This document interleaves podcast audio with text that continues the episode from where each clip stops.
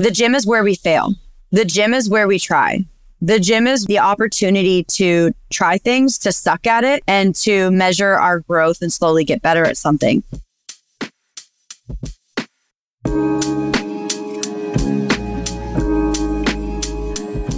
Welcome to Therapy is My Therapy, a podcast where licensed counselor Olivia and unlicensed client Tanya delve deep into real and raw conversations in order to demystify what really happens in that 50 minute hour. Heads up, this podcast contains strong language and sensitive topics related to mental health.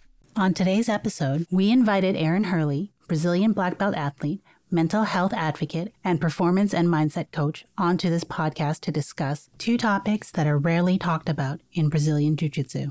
That is the stigma of crying in sports and the concept of being trauma informed as a coach or teammate. Her unlicensed therapist Olivia also covered what gyms and coaches can do to foster a healthy training environment and much more. Frankly, I couldn't think of two people more well suited to talk about such a nuanced matter.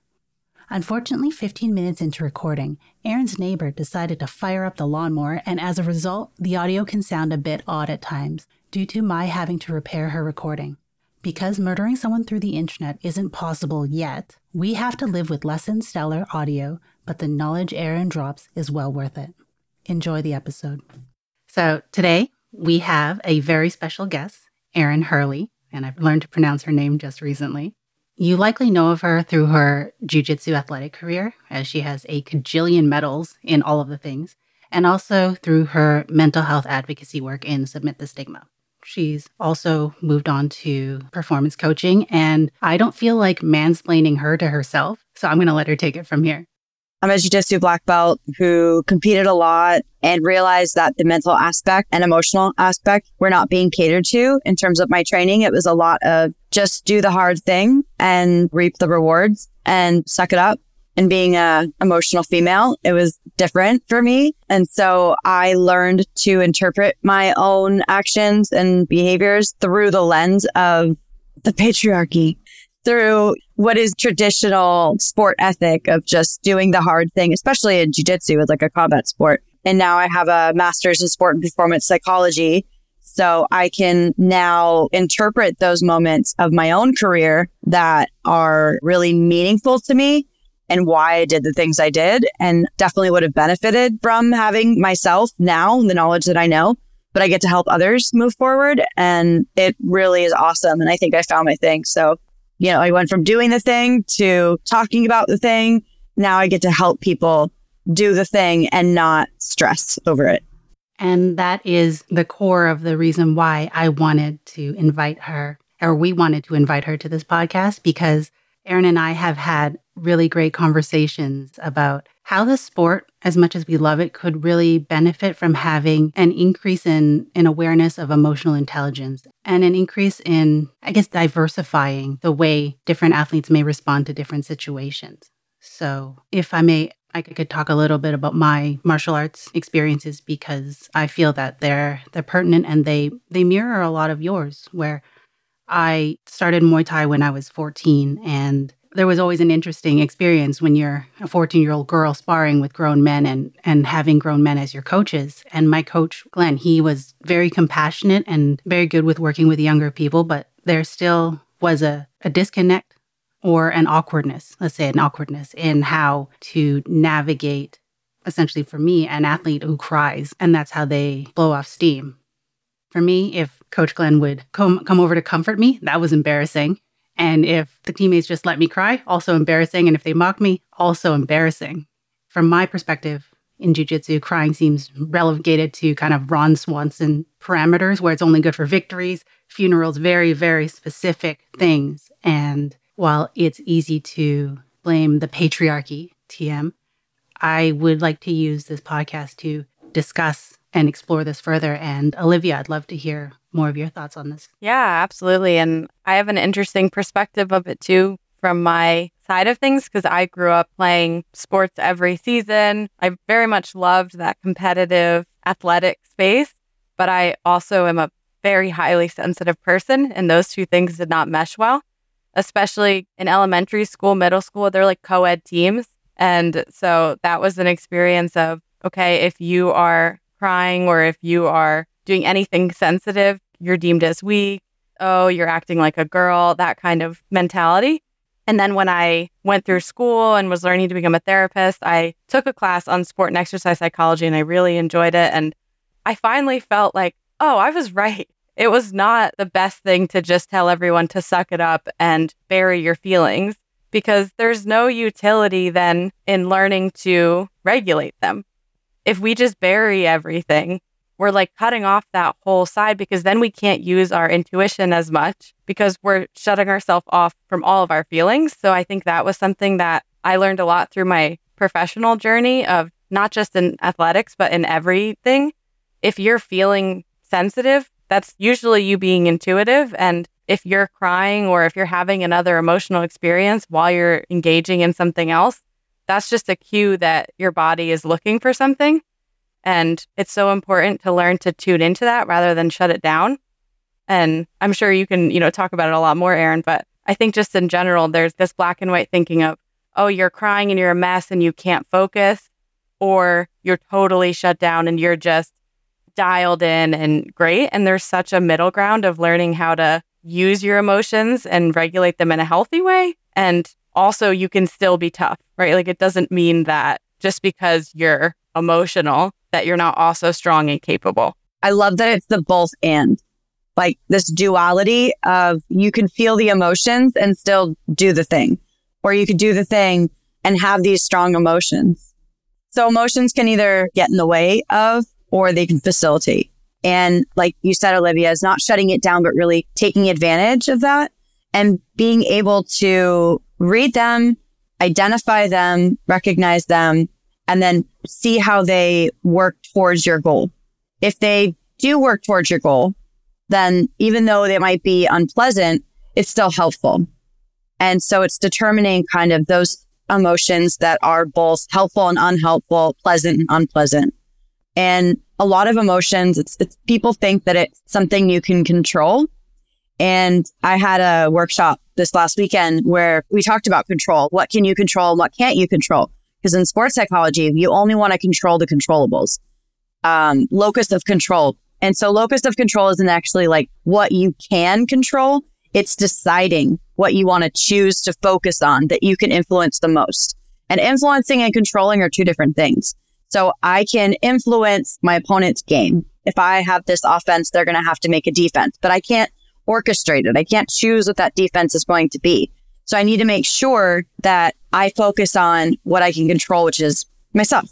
But I don't like the word for control for emotions because emotions are mostly unconscious. There are subjective experience. They are interpreted pretty fast within milliseconds or seconds, and they will mobilize us to behave a certain way. And it's important for emotional intelligence and emotional regulation to be able to say, wait a second, instead of just reacting, I'm going to respond and I'm going to see if this is facilitative to what I'm trying to do.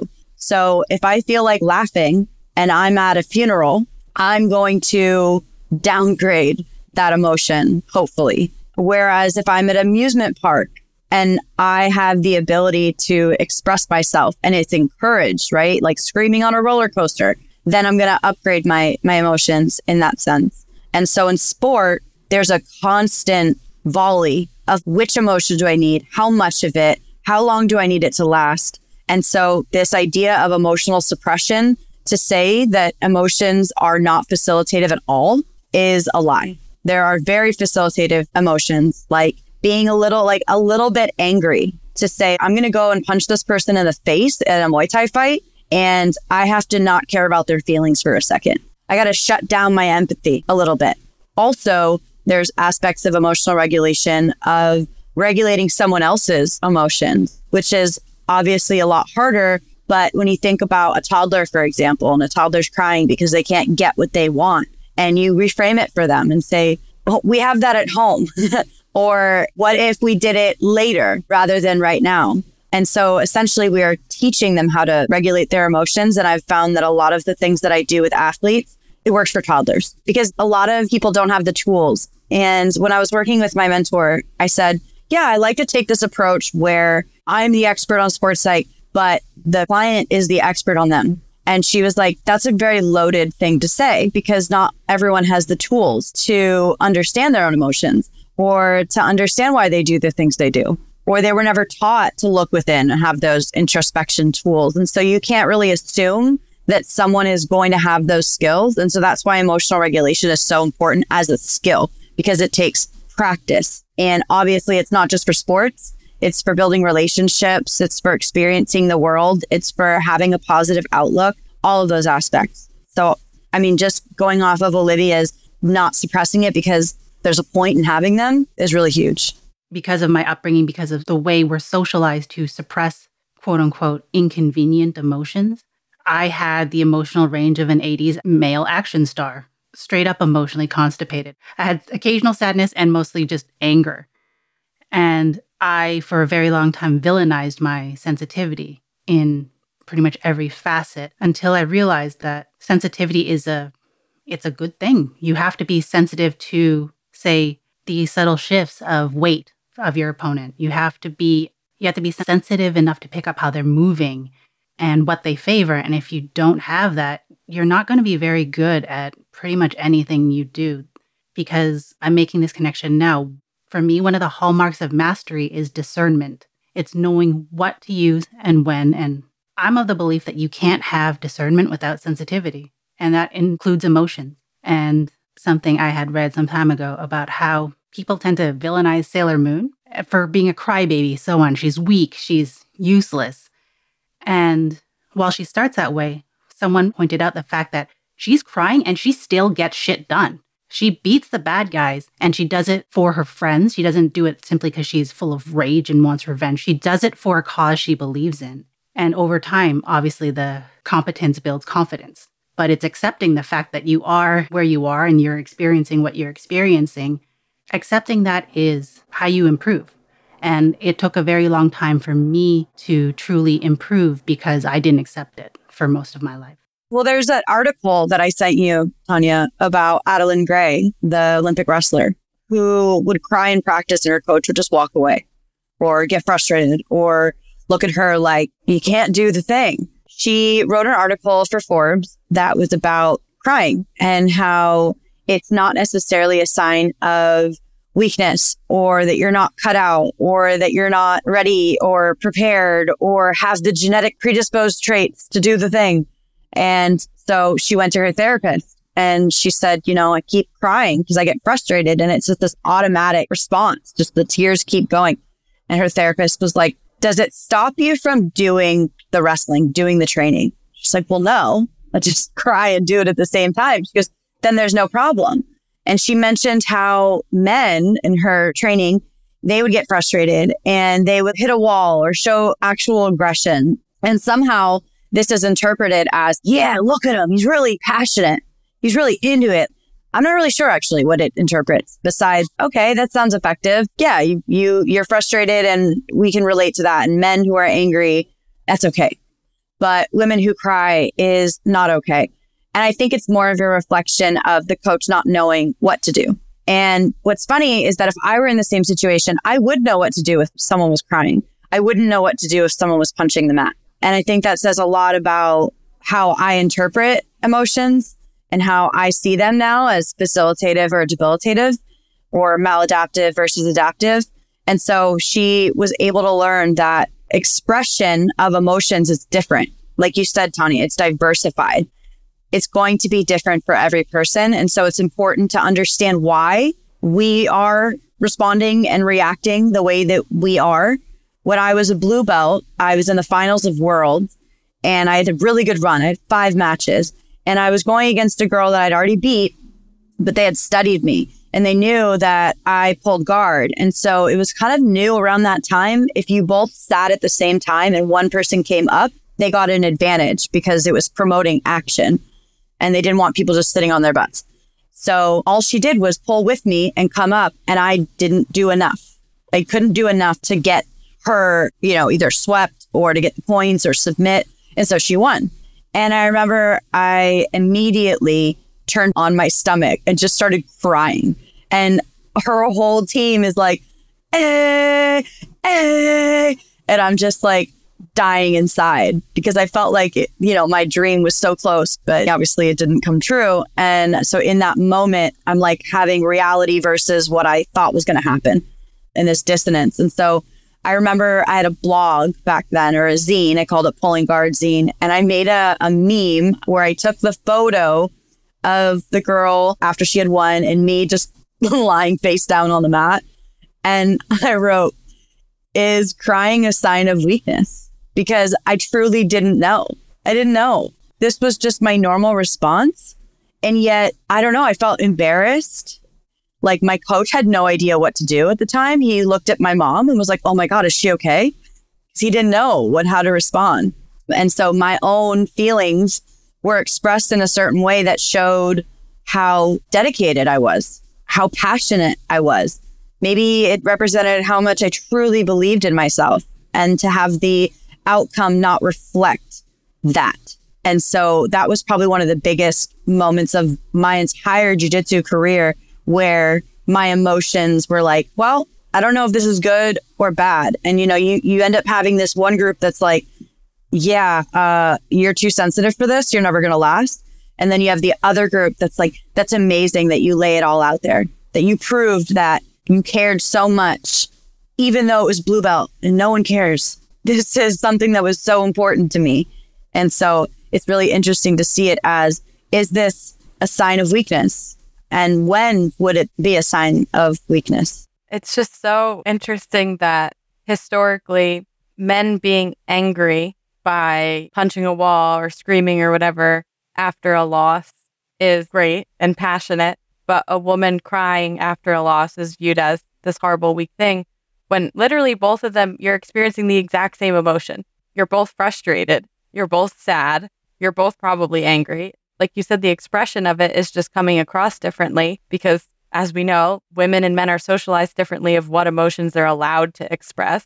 And it's so limiting for both right? Because men only being allowed to be angry is just as hard as women only being allowed to be sad or to be viewed as weak. And it's so it's so frustrating to see that happen because for you in that experience especially like yeah, you had those big emotions about it because you cared that much about it, right? Like the intensity of the emotion has to do with how much that moment was impacting you. If you're not upset about it, if you were just like, oh, okay, well, that's fine. I'll just go on about my day. That seems to me like that would indicate more that, oh, you're probably not going to last much longer in this sport because you don't care when you lose.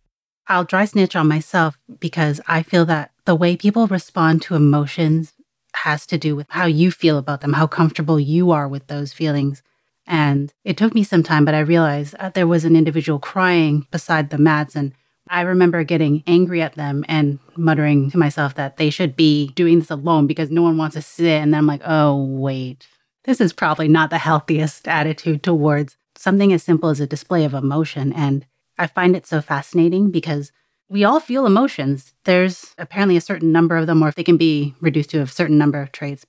And we shouldn't be confused by emotions the only time I've ever been genuinely perplexed and unable to relate to an emotional response when I was watching a video, I believe it was a Mongolian wrestling, and the person lost, the athlete lost, and the coach and the athlete took off their clothes. And maybe there's something culturally I don't understand, but I suppose what I'm trying to impart is that we all understand generally the spectrum of human emotions. And yeah, an athlete crying because they lost a match or because they won a match shouldn't startle you. It shouldn't be this alien experience that you have no idea how to how to respond to, how to interact with. And Erin, I would love to hear, or we would love to hear more about what actionable steps or what things can athletes, coaches, teammates do in order to improve their emotional intelligence. So there's how to manage emotions, and then there's who makes the most out of their emotions. So you have emotional regulation and then you have emotional intelligence. And those are two different but interrelated things. Depends on what research you read. Uh, Gross and Barrett are mostly emotional regulation, and Daniel Goleman would be the emotional intelligence guy that I kind of go to. And so when we have an emotion, it comes unconsciously, it's there. So it's our benefit and our, I guess you could say responsibility to kind of recognize it. So that self awareness is that first thing. you know, consciousness raising. That's usually the first step in most different therapy modulations and being able to actually have a ability to do so takes practice. It is a skill. So a lot of my clients, I'll use the feelings wheel. If you Google it, it's out there. It's very easy to find. And it starts in the middle with sad, happy, surprised, angry. And then it branches out one more time with a little bit more of intricacy. Like sad might be lonely or it could be feeling unmotivated. And then that branches off again. So there's three aspects of it. And at first I thought this would be great for toddlers. And then I realized, no, this is great for everybody, including, you know, grown men who are so much like, I don't know, I'm either happy or I'm sad. They don't even know how to translate it and communicate it. And if you don't know how to communicate your emotions and how lacking you might feel in your relationships because of that and your conflict resolution, and also if you can't even tell what you're feeling, then how do you choose a plan of action? How do you behave? And so that's the thing where you see anger come out, which is a lot of people not understanding it and feeling some type of frustration, but they don't actually know that it's frustration. So if they're just mad, what do you do when you're mad? You just have this outward aggression or you're mean or you're defensive. But if you sat there and went, Oh, this is because I'm frustrated that I can't do this thing. Like if I was a toddler and I'm trying to put the circle into the square hole and it's not working and I just keep smashing it until someone's like, actually, you're doing it wrong. Let me help you. So there's so many ways to kind of go, well, actually, this is what's really going on. And knowing this information and being able to identify it, I can go forth with some sort of plan of action, whether it deals with just myself or others. And so we have this ability to modify the trajectory of the emotion. So obviously we label it. Which emotion is it? And then how intense? because we there's a, scale, right? Like let's say one to ten. Right now, I would feel I'm pretty content. One to ten, I'm about a seven. I'm totally fine. I have nowhere else I want to be. I've got my Tim's coffee. I'm great. But if I were to feel like I'm too content, like I'm a 10, I probably wouldn't be sitting upright. I wouldn't care. And then figuring out when it starts and how long it should last. So, for example, when someone goes into a fight, they cannot be content. They cannot be chill. They need to have a certain level of arousal required to do the thing and to deal with the arousal level of the opponent, which is likely going to be high as well. So when it starts, all right, well, I'm going to measure my arousal and how I want to feel leading up to, and then I'm going to regulate that throughout. So during the fight is one thing, in between rounds is another thing, and after and before are other things as well. So how long it lasts. And then how do I express it? Expressing something is really important because you don't want to have anything that says, I'm not in the experience or I'm not experiencing things correctly. And so I think it's really important that we focus on how do I want this to look? Because at times you do have to mask your emotions. Like I said, when you're in a funeral and you want to laugh at something, what happens if you laugh at something? You would be looked at as a monster, really, or that you're not doing the expected type of reaction. And so regulating your own emotions has this reward to it in terms of, well, maybe I can't change the trajectory entirely of my emotion. Like I can't be sad and all of a sudden be like, never mind, I'm totally fine. There's something that needs to be done. It needs to be processed. And so having a goal in terms of, we're going to talk about just like performance, right? So going into performance, it's like, well, what emotion do I want to feel? And then how do I get myself to feel those things? And that's one of the things that the feelings wheel does and the IZOF individual zone of optimal functioning does. I love the feelings wheel. I didn't have any relationship with my feelings. I had kind of sad and no idea what signs of my body feeling sad are or scared. And I liken most things to jujitsu or some sort of martial art is that it's fascinating that we avoid doing that because jujitsu is all about what you had just described. It's about understanding and being able to control and direct. Because for me, when I was listening to you talk about how people couldn't figure out if they were angry or they they only had angry or sad and not a sophisticated vocabulary and toolkit is very much similar to I'm in a, a, street fight and there's a guy on top of me and I don't know what to do. So I'm going to do what either comes instinctively, which is generally flail, or what I've been trained to do, which if you're a day zero white belt, which is nothing, and then you don't have what it takes to assess and to action in order to get to the situation or the state that you want, the desired goal, which is to not have someone on top of you punching you in the face. So that would be my only add on to that. And I would like to move on to the main topic, not just crying, but about a topic that is generally overlooked at best and at worst maligned. So the intro would be a lot of people have accredited jujitsu to saving them. And that would include myself. It's improved my life beyond measure. I've met amazing people, but there's also a lot of opportunities for improvement within the culture of the sport. For me, one important thing I want to kick off is I'm not angry at the culture. I will point out or highlight issues because I care about it, not because I think it's inherently awful and everyone who does it are terrible people. I'm big on holding things I love and the people I love to a standard and being around people that live up to their own standards and live within their values as well. So, with that in mind, I would like to talk about the importance, misconceptions, etc., of being trauma informed in jujitsu because I have seen and I have experienced trauma responses, lots of thousand yard stares and shaking and crying in locker rooms. I've done it more times than I can count and I've seen it. And I find that there's not a lot of conversations about it that really explore and, and develop actionable steps that, that are accessible or help people better understand why this should be a thing. And another caveat for the competitors out there, I know that it's important that you be self centered in a way, as in it's about your career. You have to really focus on prioritizing your just your goals and whatever it takes to reach them. And I get it. Roll with whoever you want and you do you. If you don't agree with the things that we discuss, I get it. So I would like to start off with what does it mean to be trauma informed? And I have two people who are beyond qualified to speak on it. Obviously, from my standpoint, I'm working to be trauma informed in everything I do with my clients. And I think it gets misconstrued a lot as, oh, everyone's so triggered by everything nowadays. You can't say anything. You can't do anything. We're making people weak by doing this. And it's important to know what it actually means. And so it's not saying, okay, we're going to create a space that actively avoids every single person's trigger and doesn't make anyone do anything hard. We're just going to baby people and coddle them and whatever. Like, that's not it.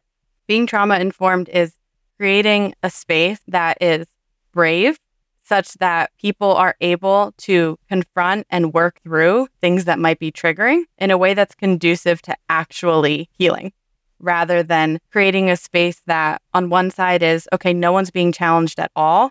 Or the other end of, we're pushing you so hard and we're not acknowledging why this could be hard emotionally. And that's going to make you shut down and you're never going to come back. Or you're not going to reach your full potential because, like we talked about earlier, you're going to have to show up in the space and be totally bubbled up and shut off emotionally. So, being trauma informed for me in session looks like being non judgmental, being really emotionally present on my end and really holding space for clients to be challenged in a caring way. Right. So I'm sure with sports, there's more specifics of how to get into it. But for me, it's if I'm meeting with a client in office, it's I'm going to show them around the space before we get started. I'm going to say, here's where the bathroom is. Here's where you can get water.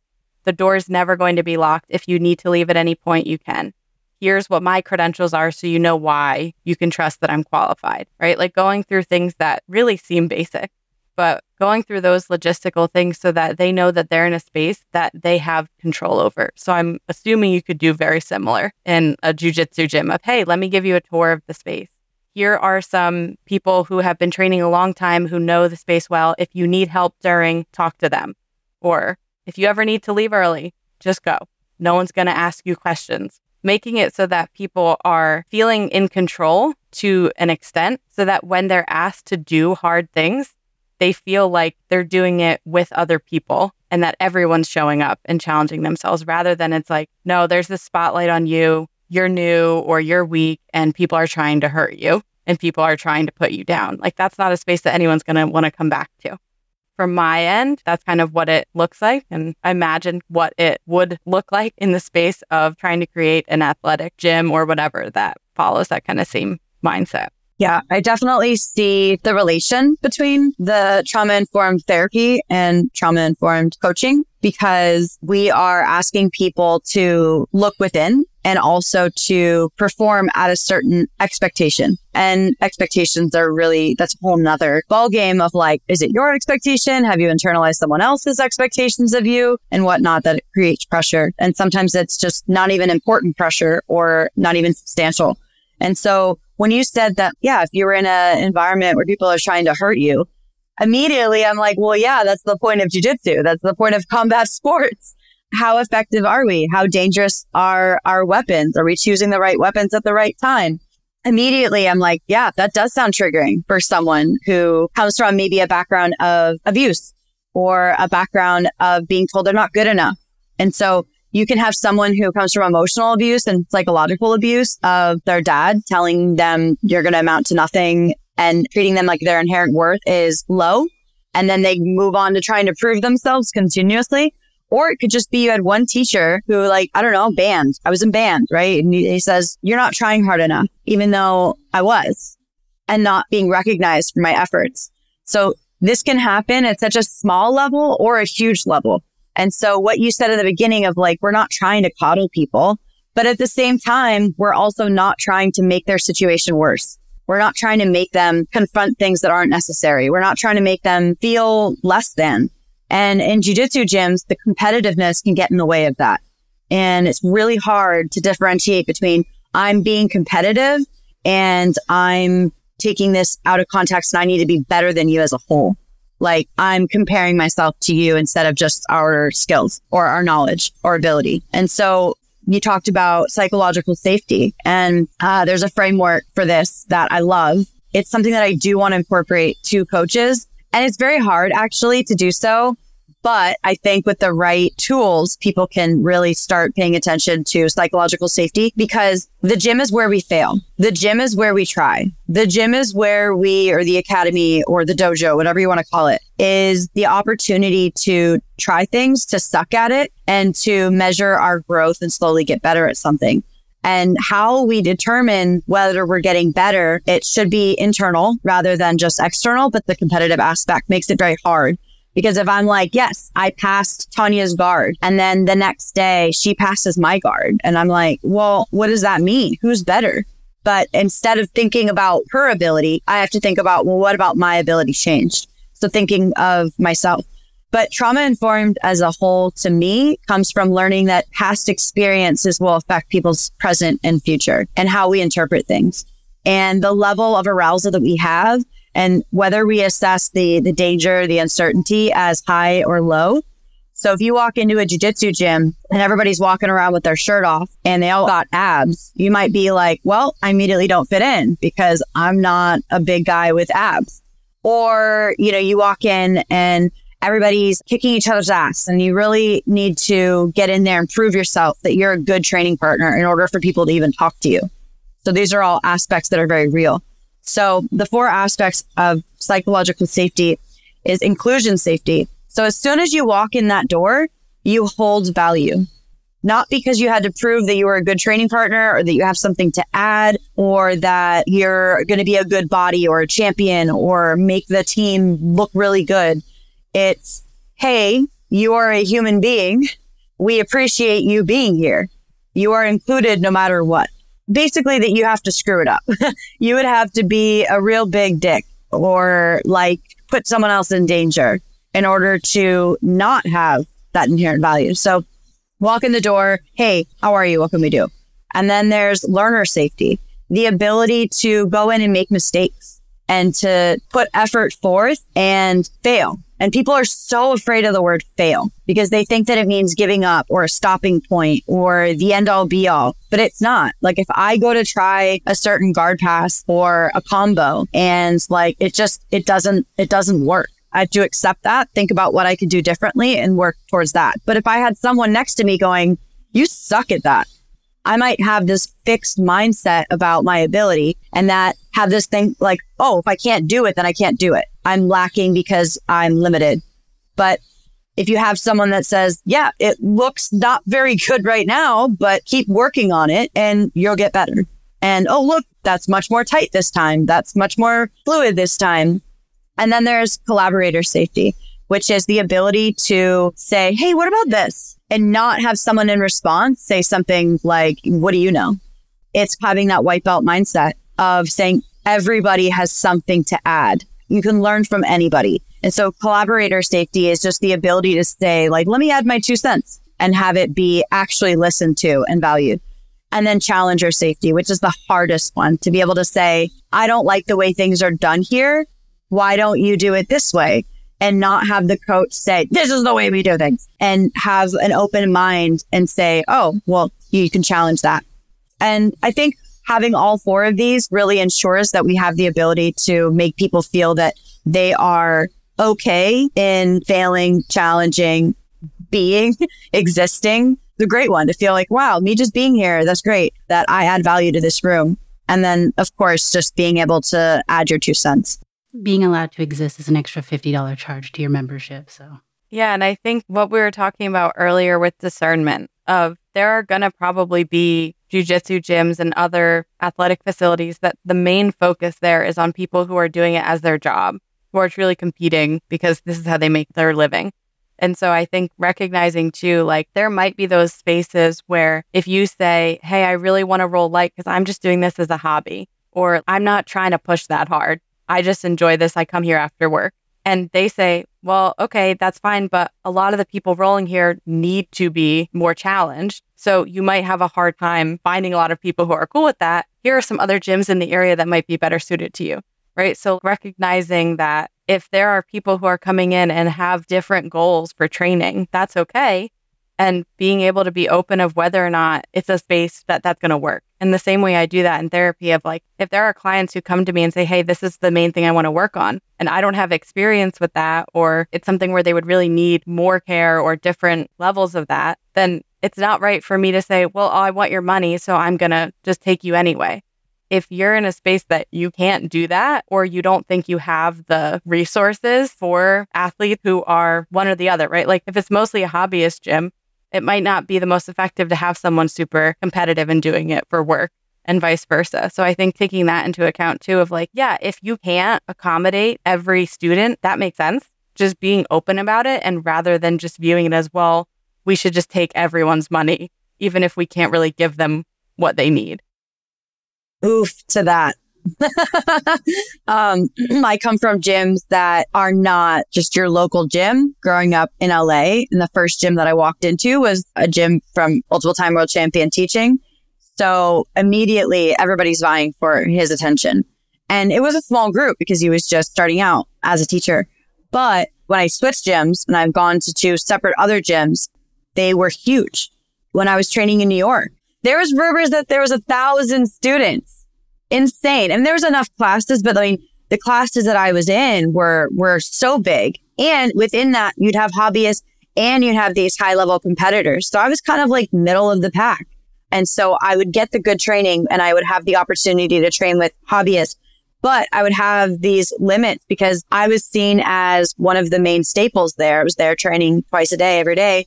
And I was kind of, I guess, expected to be almost like a Walmart greeter to say like, Oh, you're new here. Okay. But in my brain, I'm like, I'm a competitor. The only thing that I'm responsible for is to get good at jujitsu. I'm not here to promote more student base. I'm not here to make other people feel comfortable. Of course, I'm not there to make people feel uncomfortable. It's not that I said, what are you doing here? no, it was like, you know, maybe I didn't introduce myself right away or I didn't say, Oh my God, I love your hair.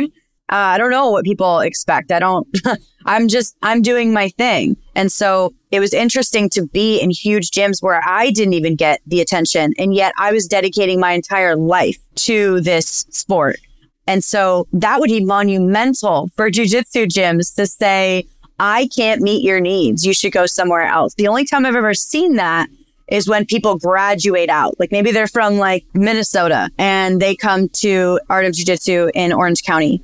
That instructor might say, yes, definitely go there because you're going to have way more opportunities. And I don't have the ability to make you a world champion because I don't have enough competitors here. I don't have the intensity. I don't have the, maybe the coach has never competed before. They don't have the experience. So if your goals are different than what those needs that can be met at the existing gym, then yeah, maybe you do need to go somewhere else, or maybe you need to go to a different gym sometimes and cross train, which is another whole thing.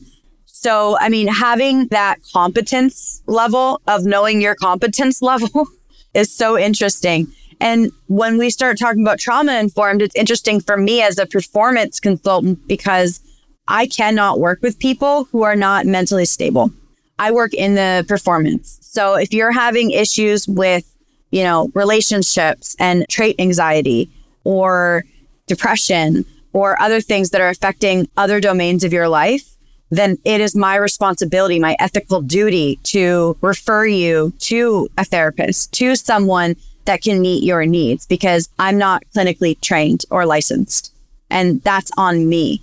And yeah, it's true. I could say, well, let's just talk about it and hope that some venting is going to solve all the problems. Or just because I know ACT, you know, acceptance and commitment therapy, or I've studied some other, you know, counseling theories, it does not mean that I am equipped to, to do that. So it is within everything in me to make sure that I get that person help because they're the priority now doing that in athletics is really is, is different because I can't always say like you need to go to this person or you need to go to that person. There's might be limitations. But I think the aspect of competence in terms of trauma informed coaching is the ability to say, I'm not equipped. I'm going to go find skills and I'm going to figure out how I can help these people instead of just going, suck it up or there's no crying in baseball too. I feel that it is a mark of competence and confidence because it is that white belt mentality.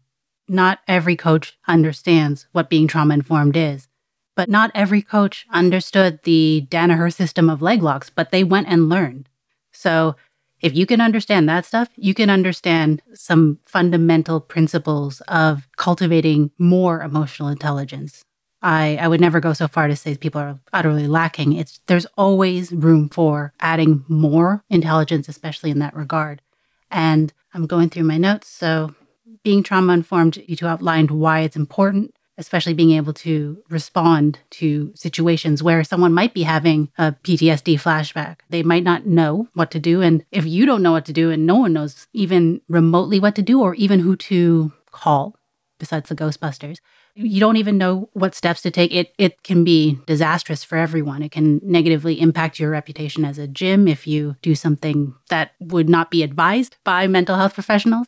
And it can be damaging to that person who may never want to do jujitsu.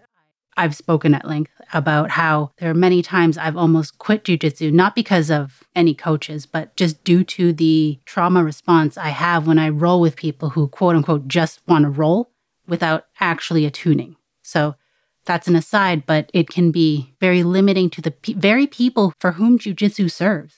Because as all these grapplers post on their social media, jujitsu saved their lives. So why would you not want people who have had their agency, have had their sense of safety taken away from them? Why would you not want to facilitate in whatever tiny way that you can? Why would you not want to help them take those steps into reclaiming that? And to further a point, I was listening to Pedro Valente, uh, Professor Pedro Valente, discuss about jujitsu history, and I had asked him a similar question about Helio Gracie's thoughts on women or vulnerable people learning jujitsu. And he had mentioned that in Helio Gracie's diary, he wrote at length about how strongly he feels that the smaller people, the more vulnerable people should have skills in order to defend themselves. And this is with the addendum that I know the Gracie family has a lot of less than stellar facts about them, unless they, they're complex. But in this case, I really found that lovely. And I'm not sure where you'd like to go. I had some questions about why is there such resistance against encouraging an environment of trauma informed jujitsu practitioners? I, I know we've mentioned a fair bit of it. We can get into a bit more or Yes. Okay. I'm all for it. Yeah. I think a lot of gyms are hesitant to add trauma informed because it implies that they understand what trauma is and that they can deal with it. And people assume that trauma, uh, well, first of all, if you think of trauma, some people might think of it as like a trauma unit in an ER. And that's a scary place to be. I did my EMT training. I've done volunteer time in the ER and there's a lot of uncertainty in terms of literally what you're going to get that comes through that door and whether you are prepared or not. And also what your own emotions come up when you witness it. So mirror neurons are interesting. So my mentor was telling me that she was marking out all of the routine that one of her Olympic weightlifting clients was going to do at the Worlds. And one of those was watching another competitor. And so she made sure to tell her if that person is not doing well or if they're losing, walk away, don't watch. And it was interesting because when we see someone who's struggling, that mirror neuron, when you read someone's facial expressions because they're so connected to emotion, you are likely to feel that same emotion. That essence of like, let's put ourselves in other shoes, which is actually impossible to do. But you can think of, well, when I was in a raging fit of tears, this is how I felt. And so you can kind of relate and say, oh, well, that's, that's a, that's a really hard place to be in. And most people don't understand how to react to something like that. And that's why they just don't want it in their gym. So instead of saying, come as you are, the psychological safety, you know, here you can fail and you can try and you can actually, you know, release your emotions about it. They're more like, we just don't want to see that because we don't know what to do with it and it makes us uncomfortable. And that was what the Adeline Gray situation with her coach was like, I don't know what to do with you when you're crying because they've equated maybe their trauma with crying was having a, a, mom who emotionally relied on you and your your emotions and based on like their emotions and having it intertwined or having someone who was angry all the time in your home and you had to walk on eggshells. So this trauma informed actually relates to everybody. Everybody has trauma. Everybody has past experiences where it's like don't want to go back to that or don't want to feel that and whether they've processed it or not it can be very triggering for someone to see someone have a triggering reaction. So that's why I think that it's really not a thing that people want to say. So my nonprofit is Submit the Stigma. And We have Mental Health Conscious Academy training and it helps people understand how to approach someone non-judgmentally, take them to a safe place, get them help if they need it, and how to recognize those signs and symptoms in people and how to approach them about it keyword approach and not avoid. A lot of people are very like, I, that's, I don't want to deal with that. I don't know how to deal with that. I'm not trained in that and I don't care because this is not the place for it. When really sport is the opportunity to test these things. Like where else are you going to go into a tournament and feel the things that you feel there? This place, this bullpen, this opportunity makes me want to shit my pants. It makes me want to run away, makes me want to avoid this because there's an opportunity for danger or humiliation or shame or loss. And I'm just not ready for that. So I think it's important that people recognize that trauma is going to be there no matter what. And you don't have to say, like, we have to deal with this pre trauma that you've had, the past experiences, but you can help someone through it in the, the current present moment. And just being there for someone and saying, like, I understand or I see you, I hear you, I understand, I, I, I value your opinion, I am validating your experience. That can actually create an opportunity for bonding. It can create more commitment, more confidence. And also it can make your gym known as like a reputation as a place for being, yeah, we'll take care of you. You know, you can do the hard things and you can feel all your feels and we'll still be here for you and you can still train here.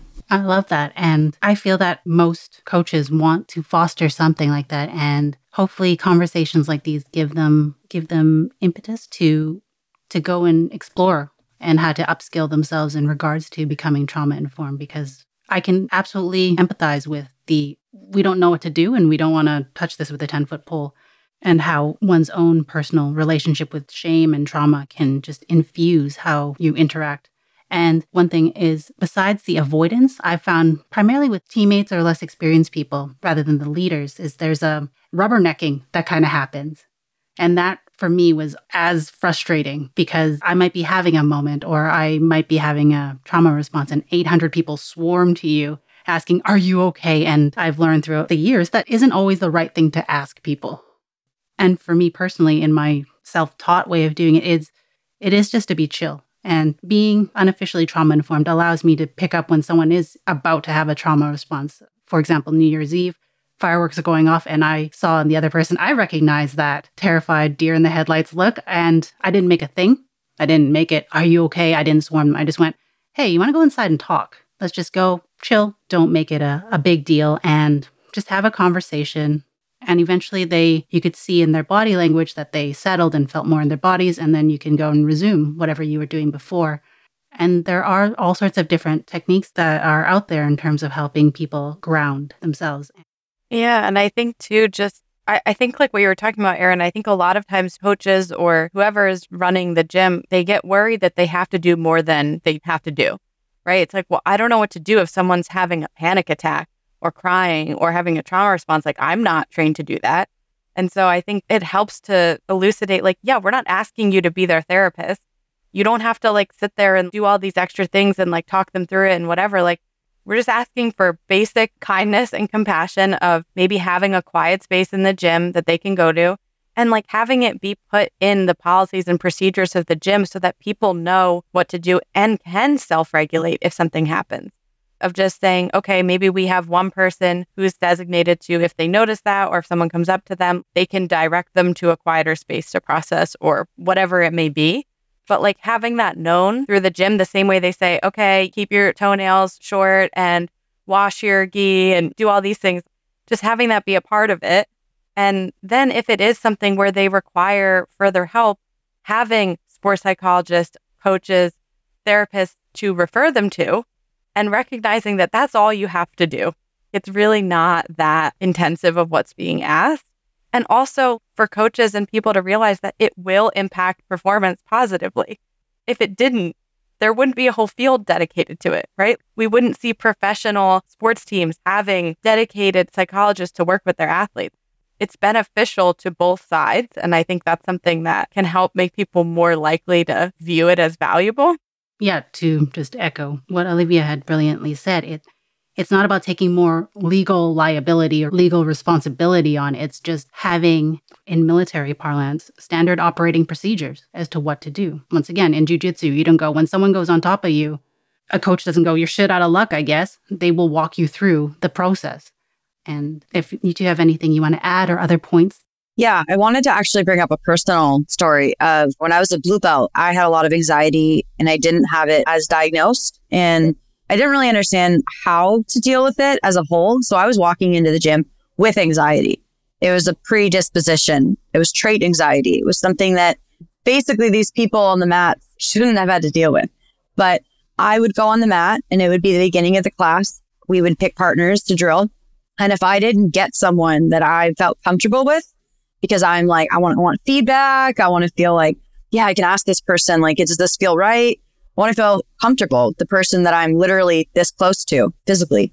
And if my main training partners were paired up together or, you know, I couldn't be in a group of three with them, I would shut down and my brain would tell me nobody wants to train with you.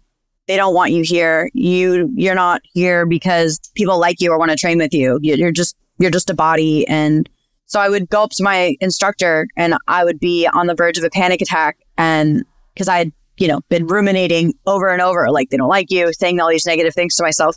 My self talk was horrible. And I'd say, I, I gotta go. And he's like, where are you going? Like, we just, we just started.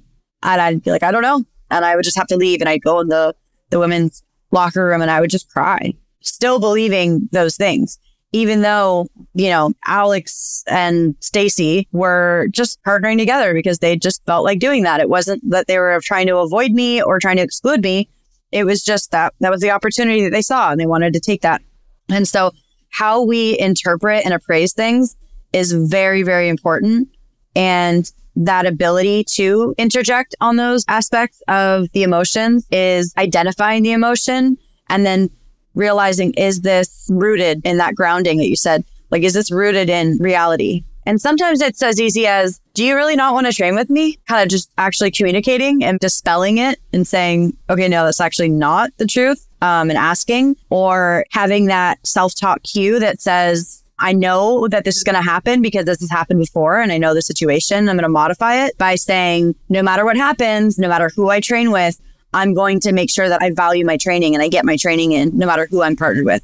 That championing just the training itself and then being able to like not think in terms of interpreting others' actions. And that goes into the emotional intelligence as well. And regardless of whether someone says you're a bad training partner, I like to play out what my worst case scenario is and what I would do. And if that were to actually happen, I'd be like, you're a dick. and that's it. And I'm just not going to train with you in the future. It makes it really simple instead of living in your mind in terms of the negative what ifs. And so when these negative things happen, it's so it's so easy to ruminate and to be distracted. But if you have the wherewithal to say, okay, what is the emotion? Is this applicable? How can I prove or disprove whether this is appropriate based on like whether I'm interpreting it as I'm not valued or I don't belong all of these fears that we have that are rooted in emotions is really important to change your appraisal. So I didn't really mention the five things, but I really want to is situation selection. I'm going to avoid things that I know are going to bring me anxiety. I don't like going to parties at night. I just, I don't like being around drunk people who are just loud and I'm 34 years old. I don't want to do that situation modification. So let's say I do go to a kickback or I go to a place, but like I can modify so that I don't go around hang out with those people, you know, or in jujitsu, I can make sure that I roll with people that actually value me and that I want to roll with, not the 300 pound white belt who's probably going to hurt me. And then attentional deployment, noticing when I am ruminating or I am distracted. Sometimes you can say, let's just not think about that right now and think about this instead. So it's not necessarily a suppression, but it, it's a deployment of your focus. Let's focus on the positive right now. Let's not even think about the negative. That can motivate you to move further through with this emotion attached. And then the cognitive changes, the appraisal and really truly appraising whether this is a real emotion and this is facilitative to my goal, which my goal is to train and get good training. If I'm going to let this get in the way of my goal, or if I'm going to be able to say, you know, let's think of it as this is a shitty feeling, but I'm going to accept it anyways. And knowing that that's not going to last, that it's, that it's temporary. And then at the end, response modulation. So response modulation could be where I talk to someone about my emotions and I just ask for support. What should I do? Right. Cause that can obviously alleviate the initial emotion and also help me in the future deal with it. Or some people are aggressive or they rely on substance abuse or self harm. And so that's why it's so important to understand the behaviors that come from the emotions and again, rooting it in that emotional goal of this is where I want to be and how do I create that for myself? Well, these are all the different ways that I can modify that and make sure that I'm still acting within my values. And of course, we talked about values, but we didn't actually say like, yes, go through your values. So that way, when you have these situations, being able to say, no, I'm going to act in accord with this value, authenticity. So I'm not going to be ashamed that I don't brush my hair sometimes because I choose to not brush my hair. I just put it in a bun. That's me being authentic. And whether someone likes it or doesn't like it, it doesn't matter because I value authenticity no matter what. I don't value fitting in with whoever. I only want to fit in with people that I want to fit in with, you know? So just having those tools available and practicing them and recognizing them, it takes time. It is a skill. It is not something that you either have or don't have. It is something that you can work on. I think that's important for everyone to know. Yeah. And I think you make a really good point there of tying everything together, right? Like that there's also personal responsibility, right? It's not just, okay, I'm going to show up and try to do this hard combat sport and everyone is just going to cater to me and I don't have to work on any of my shit.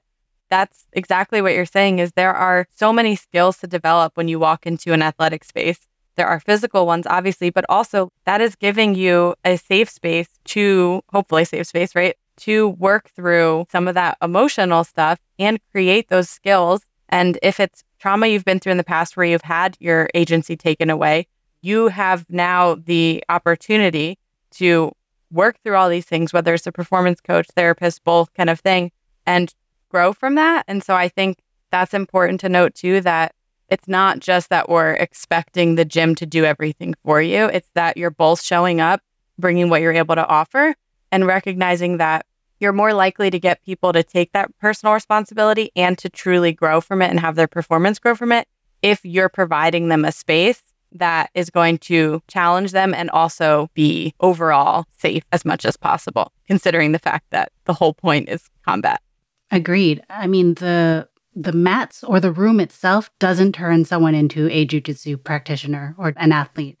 You have to go in and you have to work and you have to work hard. And thank you so much for bringing that up because that is a huge misconception or obstacle to being trauma informed because I feel that both coach or other person may think that it is all on the gym, and it's not. As Olivia had said about our therapy, and I imagine it's very similar to you, Erin, the individual has to do work. You, you're only there with them for an hour. Outside of jujitsu, you can't grab their arm and make them do things and make them do the right movements and the right choices. So, I mean, I think, Erin, you covered a lot of interesting stuff. And if there's anything that you have for listeners of resources, whether it's your own stuff to promote or just in general resources that you think would be helpful for people to have if they want to take what we talked about and learn more? Yeah, I kind of mentioned Gross and Barrett doing the emotional regulation studies or did, and then Daniel Goleman. And then there's also psychological safety. I think it's psychologicalsafety.com. I, I have to check, but it's a lot of resource in terms of training on how to make a more inclusive and safe space for people to get the most out of what they're trying to do. And obviously relationship wise, that's really important for team building. And even though in jujitsu, we, we fight alone, we still train together. And I think it's important to have this goal of building everyone up, not tearing anyone down, kind of taking that strength and positive approach to coaching and I do workshops as well. So if you wanted to check out my Instagram at Train Your Mind and my personal is Erin Herle and check that out and book me for some workshops to come in and teach about emotional intelligence and teach about mental toughness and confidence. And I would love to also work with coaches. I have a couple clients that are coaches who look to say, okay, I want to foster this in my students or I'm dealing with this. Okay. How do I do that? All right. Here's the framework. Here's what we're going to do. Here's a plan. Here's your homework and we quantify the data and we figure out how we can improve whatever you're trying to improve. Also, Submit the Stigma. Instagram, we have our Submit the Stigma and also submitthestigma.org um, is where you can find information and resources on mental health within the Jiu-Jitsu community. Great. Thank you so much. And thanks for coming on. And that concludes this episode of Therapy is My Therapy. If you enjoyed today's episode, please consider subscribing to our podcast so you never miss an update. Once again, thanks for tuning in. The content discussed on this podcast is for educational and entertainment purposes only and does not act as a replacement for therapy. Although we may share tools that have worked for us and talk about symptoms that we've experienced, it is not meant to be used for diagnostic purposes and does not constitute medical advice.